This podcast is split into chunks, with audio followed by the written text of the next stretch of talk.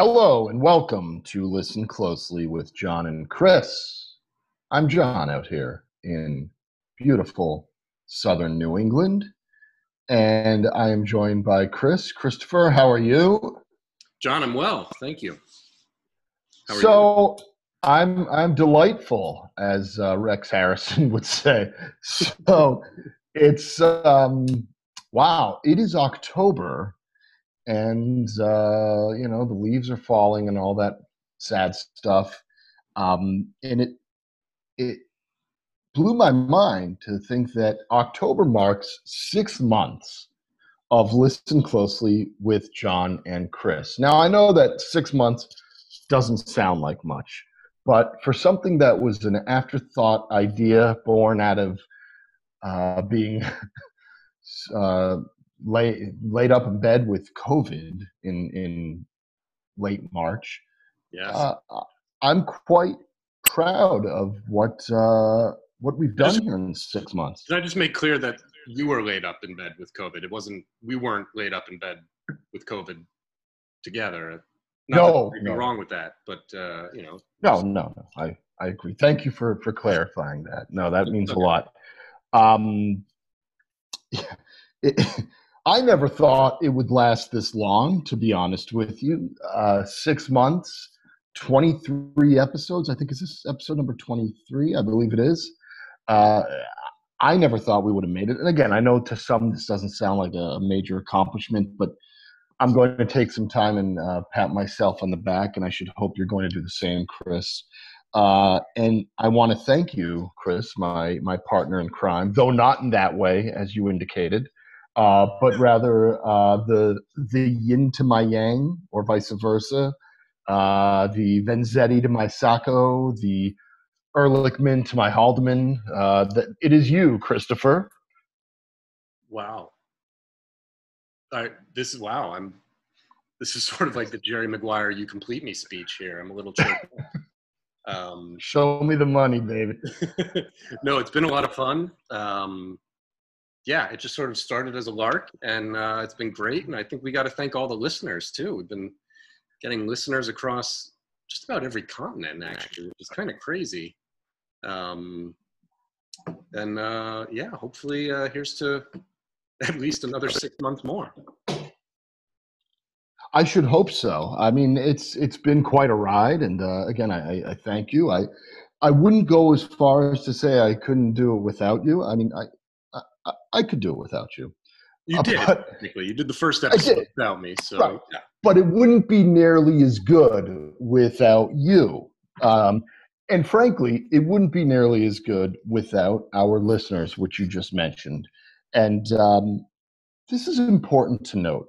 In six short months, we have grown our listening audience significantly uh, through some some minor marketing efforts, but also just from I, I don't know osmosis. Who knows? Uh, but I'm I'm proud to say that close to thirty percent of the Listen Closely audience uh, are located overseas. We have listeners in countries that I didn't even think listened to podcasts. To be quite honest with you. Um, even more fascinating is that we have listeners in some real far-flung lands. Uh, we have, of course, we have listeners in Saudi Arabia. Did you know this? No, get out of here. We do. We have. Are you ready for this? We have listeners in Lithuania, and uh, I bring this up because uh, you know, little known fact to our listeners. Although your your dad's family is from the same part of southern Italy as, as my father, uh, your mother's family, if I'm not mistaken, is Lithuanian. They are, yeah, 100 percent. Wow, that's amazing. So, uh, so to our Lithuanian listeners, if you are uh, listening to this episode, uh, our our boy Chris here is is kind of one of your people. Uh, Chris, can you say anything in Lithuanian to them? Oof, I don't think I can. Um, right, never mind. I'll have to work on that. I'll have to work on that. Fine. I can't say anything in Saudi Arabian, so it's it's perfectly fine. I don't I don't think that's a language, but you know, whatever. Um, whatever. but I but, but I thank the fans. What's that? I think yeah. To our Lithuanian listeners, uh, hit us up on Twitter. To any of our listeners, um, I would love to love to hear from you from the homeland uh, at podcast closely. Or hit us up on Instagram at listenclosely.podcast. And and really, thank you to the listeners for your continued uh, support and your patience. Um, and I should hope that moving forward, you keep listening to us. You know, cities are burning, the pandemic is still sweeping the country, and we're in the midst of a nutty little thing called the presidential election. Now more than ever, you need listen closely with John and Chris in your life. Undoubtedly, it's uh, it's the medicine you need to get you through this. It really is. And on that note, Chris, why don't you? Would you like to uh, intro this week's fantastic album? I would. This is our first, I believe, our first repeat performer on It this is. closely. Um, break out the red headbands again. We are going to October of 1980 for Dire Straits' classic "Making Movies." That's right. Released October 17th, 1980. Uh, we're celebrating the 40th birthday of this amazing album. And it should be said, this is a few years before Knopfler really started rocking the red hand, headband and Sure, became an MTV superstar. Um, sure. and, and in October of 1980, he released what I feel truly is his masterpiece, Making Movies. Um, I don't know about you, Chris, but if I were to summarize this album in a single word, it would be beautiful. I just think that musically and lyrically, this album is absolutely beautiful. Uh, sometimes even moving. Oh, definitely moving. Yeah, I think, you know, amazingly, this album's only about 37, 38 minutes long. It's only got seven tracks, um, you know, but it manages to cram so much in there. And I think it's a really important album for Dire Straits too. You know, they they kind of evolved. This was their third album. The first one was really warmly received. Second one, not so much. And here they really bounced back with a fantastic album. They really did. And, you know, you talk about it being only uh, 37 minutes uh, in length. There's only seven tracks. And as I was listening to it a lot, uh, gladly over the last week or so, uh, I thought back to our, our younger days. Uh, not that we're old, but uh, when you and I were probably in elementary or middle school, and we had this this fascination with baseball, and in particular with the statistical side of baseball. I think Mhm. back to that uh, that computer uh, baseball game we used to play on my brother's old Commodore 64, Oh and we actually used to keep box scores on the on the players.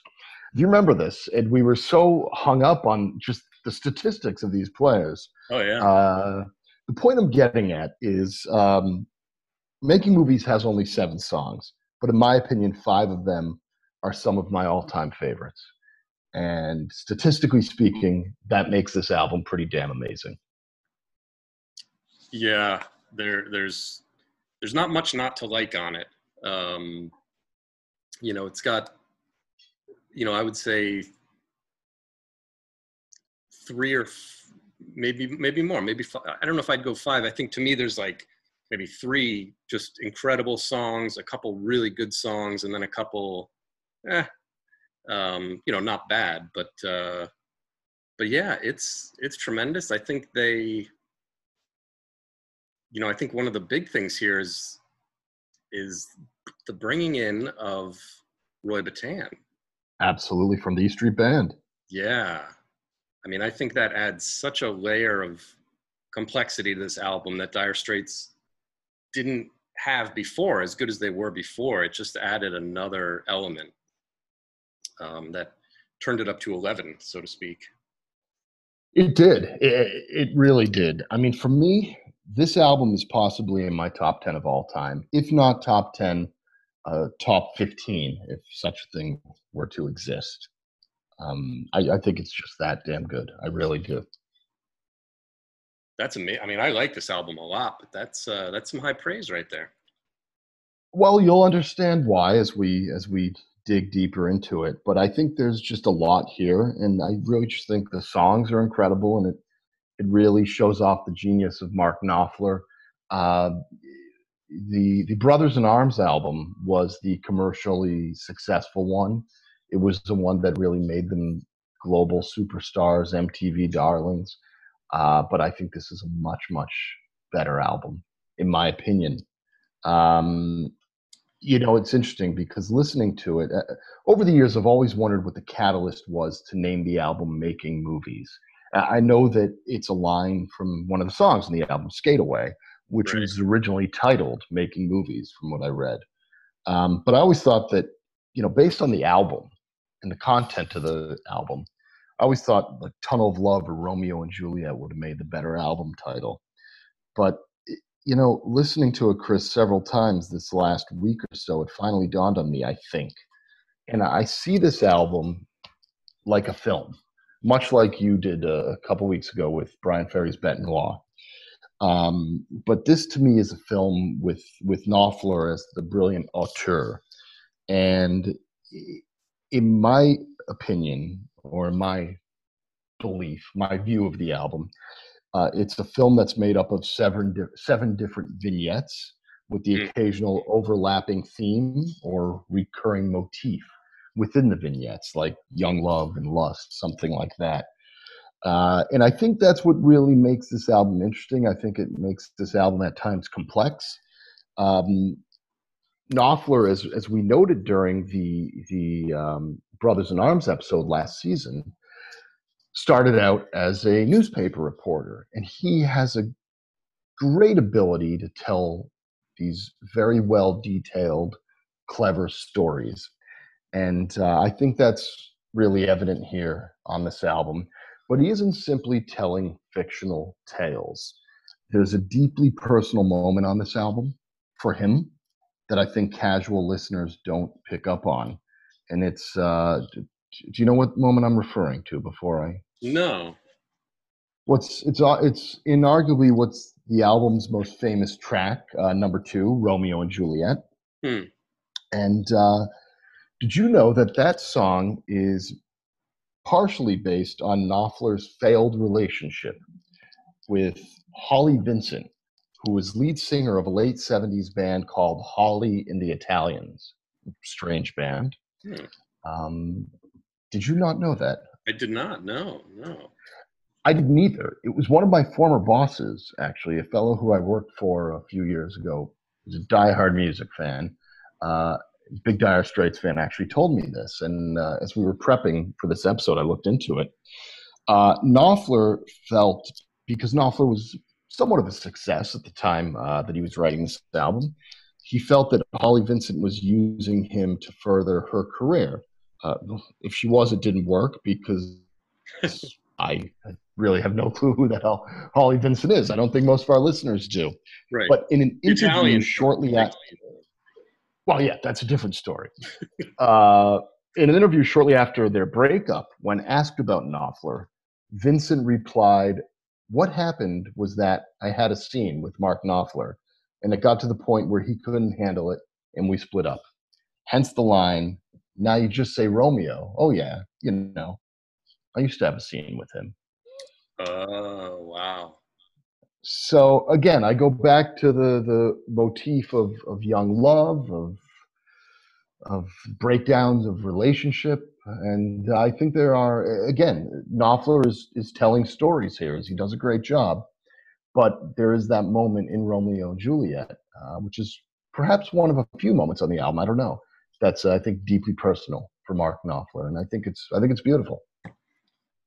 Yeah, and I think this album really just shows off so much of what Knopfler is about, um, and and what I mean by that is that he's he's so brilliant, but he's so subtle. I think in just about every way, um, whether it's the stories that he tells, or as you referenced when we did Brothers in Arms, his guitar playing is right. I mean, he's a virtuoso, but he he never comes out and just hits you over the head with some screaming solo. You know, he kind of eases into it, and you don't you almost don't even realize it, and then you're swept up in in this gorgeous solo. You know, he it, it's a little. I think his guitar playing is a little more. Um, a little more subdued on this than maybe other albums, but you know, there's definitely several songs here where he busts out a great solo, but it's it's just so smooth and seamless within the um, within the songs. You know, I, I liken it to, you know, I think a lot of guys when they do or girls when they do a guitar solo, you know, it's kind of like an actor who wants to do the Pacino thing, you know, and they're just coming at it, you know, like Pacino, you know, just over the top. Um, but Knopfler is like a really good actor who just kind of he never forces it. He just kind of lets the moment develop, and I think that's his genius. I agree. He's graceful, elegant, and understated. I think yeah. when it comes to uh, to his guitar work, and to me, I I think he's one of the greatest, and I think you're absolutely right. Yeah. Let's uh, let's talk about what the critics had to say about this, shall we? Sure. In their February 1981 review of the album, I think Rolling Stone magazine said it best. They said, quote, if making movies really were a film, it might win a flock of Academy Awards, end quote. And in 1989, they would rank making movies number 52 in their survey of the 100 best albums of the 1980s. In a modern review for AllMusic.com, Stephen Thomas Erlewine claims that making movies ranks among the band's finest work, and I would have to agree with that. Absolutely. So, what do you think? Should we dive into our picks, Chris? Yeah, let's do it. I think this is going to be a very interesting set of picks here. I'm ready. Bring it on. All righty, all righty, all righty.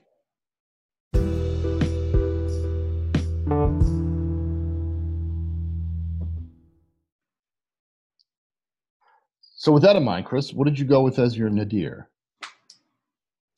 Very tough one. Um,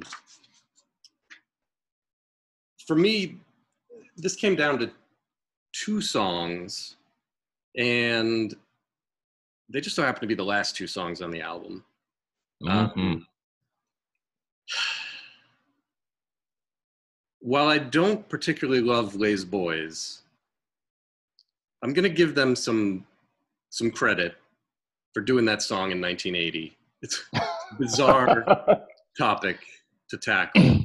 So I I went with Solid Rock. Um, really, really, really. Which, you know, I don't. This is an amazing album, and Dire Straits fans don't you know castigate me here. I'm not saying it's a bad song.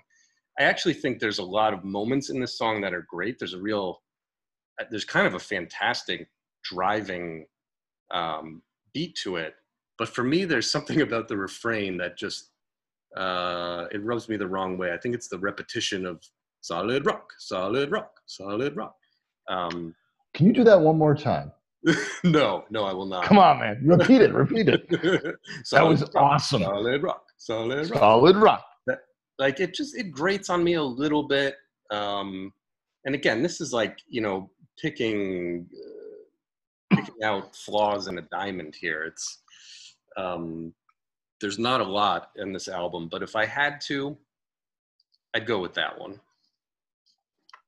Really? Your thoughts? I don't love Solid Rock. Uh, you know, I, I think it's coming on the heels of the what the five songs that come before it. Oh, it's yeah. it's nothing. But but Les Boys is, is really terrible. It's a terrible song. Um, but I'm gonna I'm gonna stand up for Les Boys a little later on in this episode. But it uh, this this segues into my Nadir, I guess. Yeah. I, I I'm with you. I don't think Solid Rock is great. It's a little repetitive with that Solid Rock. So, do you want to do it again? Solid Rock, Solid Rock, Solid Rock. I'm sorry, Mark Knopfler. I know that you there's a good chance that you're listening to this. I love you, man. I I I think Solid Rock's an okay song. Uh, but I feel like Knopfler saved the worst for last, and nadir is obviously Les Boys. Yeah. Um, and it's just it's so strange. it is. It is and you know, Chris, some of the more modern reviews that I read about this album, you know, they sing the praises of the album, but they've gone as far as to call this song offensive. yeah.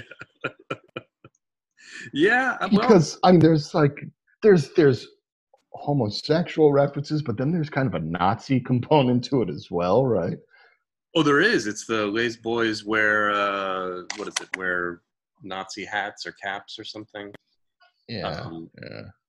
Yeah, I mean, to me though, what I will say for it is again some bold subject matter. I mean, this is a song about les boys are, are sort of effeminate young homosexuals who would have sex uh, on the down low before it was known as the down low with like rich businessmen. I think that's at least what I my understanding of it is.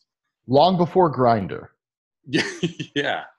Um, you know, I- musically, I I don't. the song does nothing for me.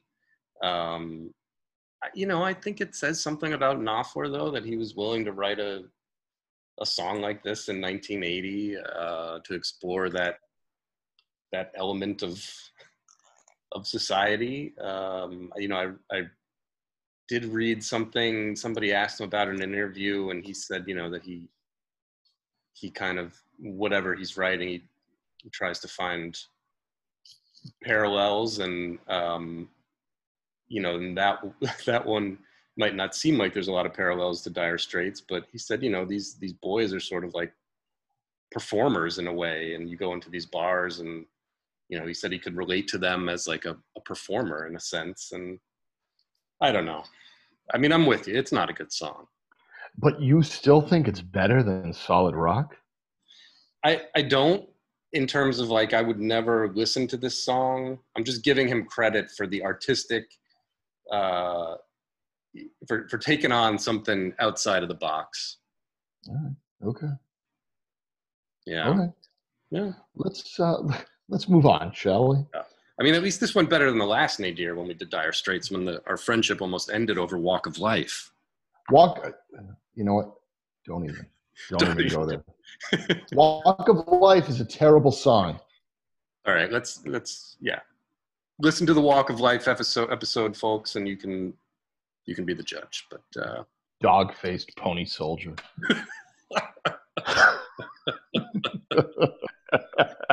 All right, Christopher. Let's let's let's get on the right track here. Hopefully, uh, lay it on me. Your sleeper moment of Dire Straits making movies.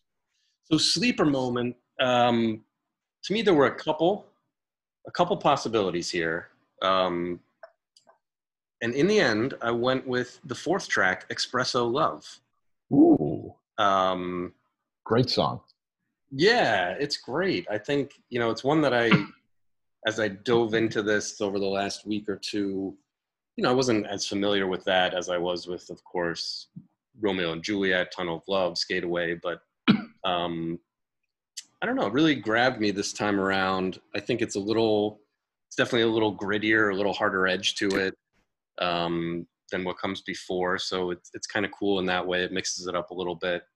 Um, you know, it's a little, it's it's a little ridiculous in a way, kind of all these coffee references and No, I don't want no sugar in it. right, right, right. But it's fun, and you know, there's It is.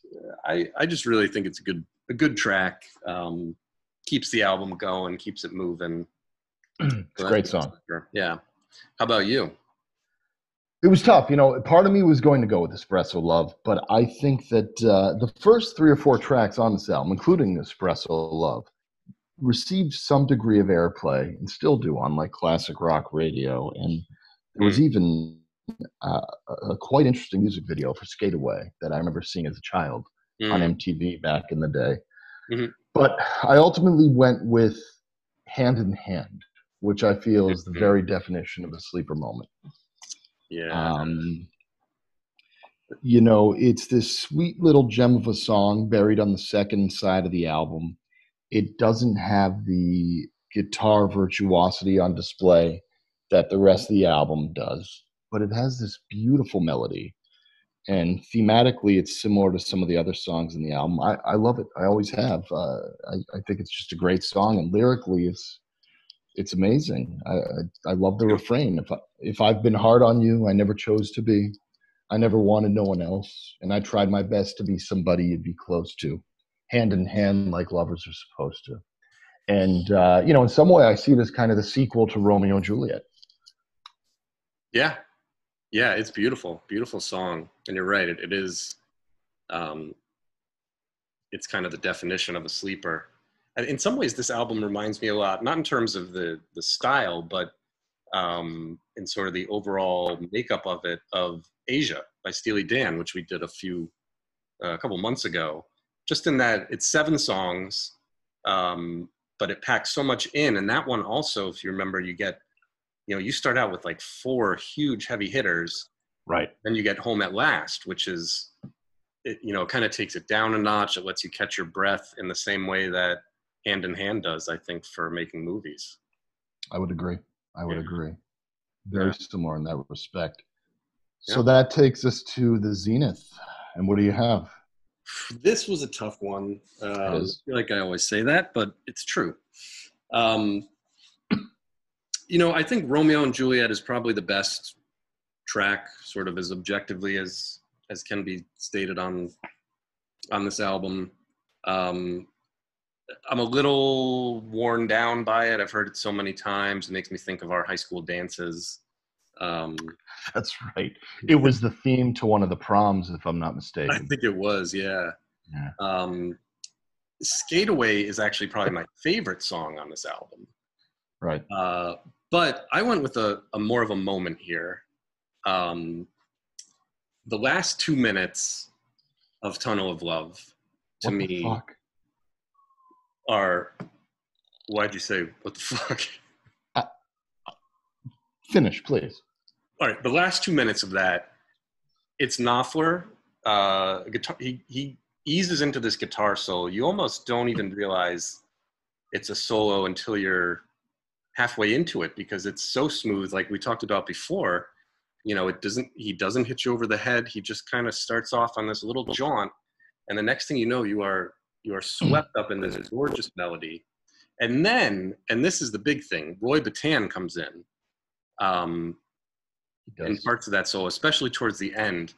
And it's this beautiful beautiful uh, addition on the keyboards that he adds. And the two of them between Knopfler on the guitar Bittan on the on the uh, keyboard, it just says to me, it's kind of this announcement of like, we're back, and we are just better than ever. We have taken things up to the next level. Get ready for the album that's gonna blow your fucking doors off. And I just love that moment. It's first class rock and roll. Yeah. Uh, I said what the fuck earlier. Um, yeah. Because that is exactly what I chose as my zenith. What? Yeah, I, I will show you my notes. I will take a picture of the notes that I'm reading and text it to you right now. But my notes here say very difficult decision to make. But much like I did on the first episode of the season, I went with a moment on this album. And that moment is the last two and a half minutes of the lead-off track, Tunnel of Love. Oh my god. Um, and I, I, you said it best. I mean, I'll add a couple things here. It starts for me, Chris, when Knopfler repeats the song's refrain toward the end, but in a hushed, almost whisper of a tone. Mm. He's almost speaking it. He says, Girl, you look so pretty to me, like it always did, like the Spanish city to me when we were kids. And after that, come what comes next is what I consider to be some of the most beautiful outro music ever. Yeah. And it's just like you said, it's it's Knopfler, it's Bittan. Uh, Knopfler has what I think is one of his greatest guitar solos, and you know it's his brother who's playing acoustic guitar um, at oh, that moment as well. Yeah. Oh, I didn't know that. Wow. And uh, what I especially love is if you notice, the the guitar solo builds to this climax, this crescendo, but right as it climaxes, he steps back. And that's when Bittan takes center stage. Right. And then Knopfler jumps back in in the final seconds. And just like you said, it's him and Bittan performing together in unison at that moment. And it, oh man, it's magical. It is real. It's one of those those moments, just like my Zenith from Hotel California a few weeks yeah. ago, which was pretty maids all in a row. The the last vocal harmony at the end. It's one of those musical moments that I can repeat. I, I can put on repeat and listen to over and over and over again. It is just absolutely beautiful. It's so gorgeous. I, man, I, and what I mean that's a testament to how good it is that that the two of us would pick the same two and a half minute clip out of a full album as the high point of the album. I mean, that's exactly, exactly. Yeah. And I would argue that that "Tunnel of Love" is probably the best album, best song on the album. I, maybe I'm wrong. Could be. Um, but you know, like you, I also really have a soft spot for "Skate Away," and Romeo and Juliet's beautiful. But that last two and a half minutes, where he sort of brings it home at the end with with Roy Bittan, and it's just I don't even words really can't describe it. And this is one of those moments where I wish our fans would really donate shit tons of money to us so we can license the you know get the rights to to play. Songs because this right. is one of those moments where I just want to go to the clip and say enough of us talking. Listen to what we're trying to say. Because words yeah. can't convey how beautiful this moment is. Yeah no it's it's phenomenal. I, I just think of being a you know being a dire straits fan in 1980 you know you really you loved the first album. Maybe you liked the second one not quite as good. People were talking a little trash about it in terms of reviews and you're saying what are they going to come up with for the third album? Um, and they come out and with this fantastic first track and then it closes with that and you're just thinking oh my god.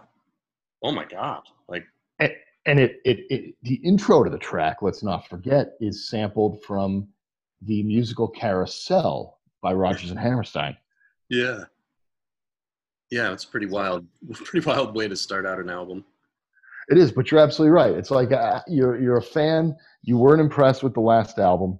You put it on you're thinking all right let's give this a try. And you listen to the first three four minutes of tunnel of love and you're like this is a really good song. It's catchy. And then that last two and a half minutes, Knopfler and Roy Bittan. holy shit! It is it is sheer perfection. Yeah, I think the Bittan factor on this album is is not to be underestimated. Uh, you know, in Skate Away too, um, there's just some fantastic keyboard keyboard parts in that that I think give that it adds like you know this girl's sort of skating through the city and in her own world with her headphones on, and somehow that the in Skate Away, it's it's more of like a piano sound, like a street piano sound, than a, like a right. synth keyboard, and it just adds it adds some sort of grandeur to it. Um, it does. Yeah, it's just so good, so good. How how well do you think this album captures the cultural zeitgeist of 1980 or the early 1980s? I think I think it does a pretty good job of it. Um, you know, I I think songs like "Skate Away," um, a song like "Tunnel of Love," I think those, you know, much in the same way. It's very very E Street bandish. Um, you know, kind of getting into that that part of of life of like young love, um, kind of coming into the world um, so I think so. I mean, you know, it even it even throws in Les Boys as uh, another part true. of the '80s. Uh, so yeah, I, I, think you know maybe not like when we talked about um, Brothers in Arms. I mean, that one just reeks of like mid '80s. It's like the quintessential sound. Um, this one maybe not quite as much, but I think so. How about how about you? I don't know. I don't think it does, uh, and I, I, don't think it really tried to. Um, But I think the music and the stories here have a timeless quality of them, just like Romeo and Juliet do. Yeah. And uh, I don't know. I don't really pick up on much of an '80s vibe here. I could be wrong, um, but no, I don't. I don't think it does. But I don't. I don't think it has to. If that makes any sense.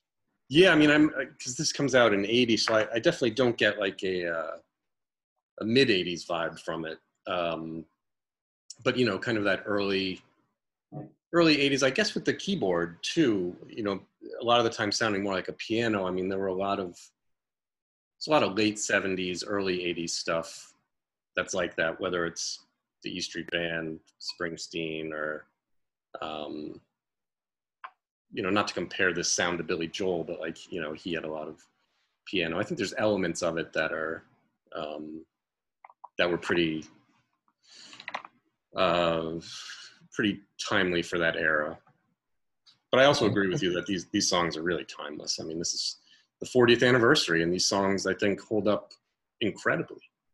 They do. Do you have any particular memories associated with the album, or any pop culture references that jump out at you as you listen to it?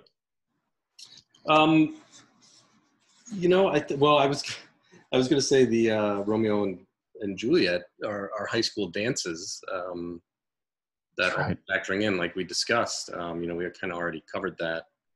Um, you know, this was an album that I didn't, I didn't really get into until the last ten years or so. So, um, you know, I don't really remember much of these from when I was a kid, but I can remember hearing songs like uh, "Skate Away" for the first time and and just being floored by it.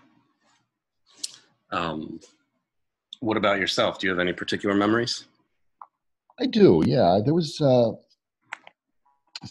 is going back uh, several years ago, probably close to twenty.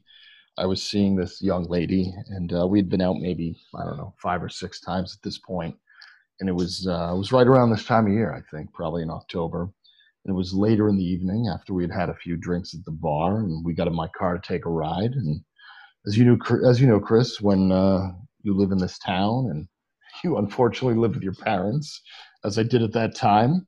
Uh, there's only one place in a situation like this that you could take a young lady to, and that is the beach. Mm. Uh, so we're driving in my car to the beach, and I uh, making movies happened to be the CD that was in my uh, CD player in my car at that moment. And uh, what made this all more interesting is that the song that was playing at the time that we were driving down on the beach was Hand in Hand. And uh, this young lady started singing along, telling me how much she loved the song and how it was one of her favorites. So not only was I impressed by the fact that you know, she knew Dire Straits outside of Money for Nothing, but that she was such a fan of, of such a deep cut. Uh, for whatever reason that always stuck out at me. And uh, you know what what happened next is for a different podcast, but it was a good night.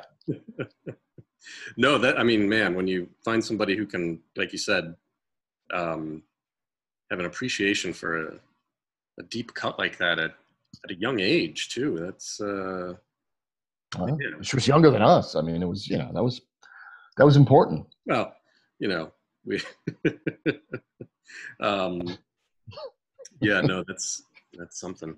I always wonder, um, and I, I meant to look this up. I bad job by me not looking it up, but Skate Away did that ins- have anything to do with inspiring Roller Girl in uh, Boogie Nights? You know, it's a good question. I've wondered that too. Now, Boogie Nights is set in, I want to say probably 76 or 77. Right. Uh, this came out in 80, but anything's possible. I mean, roller skating was a really big thing in the true, in the true. 70s and early 80s. So it's it's possible. Right. It just always reminds me of that. Um, and even lyrically, it would almost suggest it, right? She's making movies on location. There you go. She don't know what it is. Right. It's a whole different reading of that. Yeah. That's true. What do you think? Perfect album? as good as it is, I, I don't think so. Just because to me it it kind of it, it doesn't stick the landing. You know, I think I think it can definitely get away with like the sixth track, but I think ending it with Les Boys. Eh, uh, well, I didn't pick it for my nadir. It, I think it does keep it from being perfect. Hmm. I also would have loved to have another track or two. I mean, um, you know, it, it feels like it's over just when it's beginning. Um, well, one of the outtakes from the album, I think, got released on like a greatest hits or something. Is a song called "Twisting by the Pool," oh, uh, which is actually pretty good. And I sometimes wonder if they just threw that one other song on there, yeah, might have made a difference, making an even eight.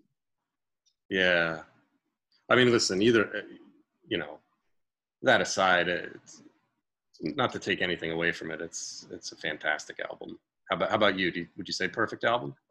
I would, yes, I would say it's a perfect album. You know, for the longest time, I would have said no mm-hmm. because of the aforementioned Les Boys. Yeah. Um, but in listening to the album more often of late, and coming to the realization that the album is, in my belief, like I said earlier, structured like a film that has a series of vignettes. I think Les Boys is just one of the stories that's to be told on the album. And it just happens to be not as good a story as the rest of them. It, I look at it like this yeah, think about Pulp Fiction, all right, which is also a cluster of vignettes of sorts. Uh, the Butch storyline, that's the storyline involving Bruce Willis, in my opinion, was always uh, much weaker mm-hmm. compared to the storylines that featured uh, John Travolta's character and Samuel Jackson's character. But does that make the movie any less amazing? No, it's still fantastic. And uh, that's that's kind of how I look at this. I think Les Boys is is awkward. It's it's downright strange. Uh, it is weaker than the rest of the album, but I think it serves its purpose in being there to just tell a story, um, as does every single one of the seven tracks on this album. And and I look at it like this too. Making movies has a running time of 37 minutes. 30 of those minutes, in my opinion, are complete perfection. Yeah. And to me, that makes it a perfect album. I hear you. I hear you. I think it would be to me the the unfortunate thing is that that comes at the end. Um, you know, I think if if Les Boys was kind of sandwiched in the middle somewhere, maybe you pass over it a little more easily. But um, for such a great album, it would be nice to to really end it on a a big booming note. Would you take this album over Brothers in Arms? I man, that is that's tough. I know what I'm supposed to say. I'm supposed to say yes because this is you know the more critically acclaimed one. Brothers in Arms is, um, you, you know, a little more glitzy, glossy. Well, Brothers in Arms was the much bigger commercial success, though, so we sure. can't can't sure. deny it. It's it's accolades. Yeah, I man, it's real close. I think Brothers in Arms. I think there's a few more songs on Brothers in Arms that, you know, a few more low points. Um, it's probably not as consistently good. Um, but I really like Brothers in Arms. I might. I didn't mean to put arms. you on the spot like that. No, so no, it's all right. It's all right. Wrong with me. Hey. What would you? You'd go with making movies? Without a doubt. Without a doubt. Yeah and, and look, that's not the point of, of, of, the podcast. It's not the point of, of this episode is to compare and contrast the two. Uh, Brothers in Arms has some some great, great moments, but I think that the top notch moments on making movies are really a watershed moment in the career of Mark Knopfler and of this band. Uh, the the two, last two and a half minutes of Tunnel of Love that we that we referenced earlier that is just absolute perfection. Absolutely. Absolutely. It's a fantastic album. So do yourselves a favor, folks. Carve out 37 minutes of time over the next week or so and listen to Making Movies uh, by Dire Straits, an album that is celebrating its 40th birthday. Wow. On October 17th. How about that, right? Amazing. Amazing. Chris, as always, thank you. And thank you all for listening to us, those folks in Lithuania and Saudi Arabia, New Zealand, Peru, Morocco, and beyond.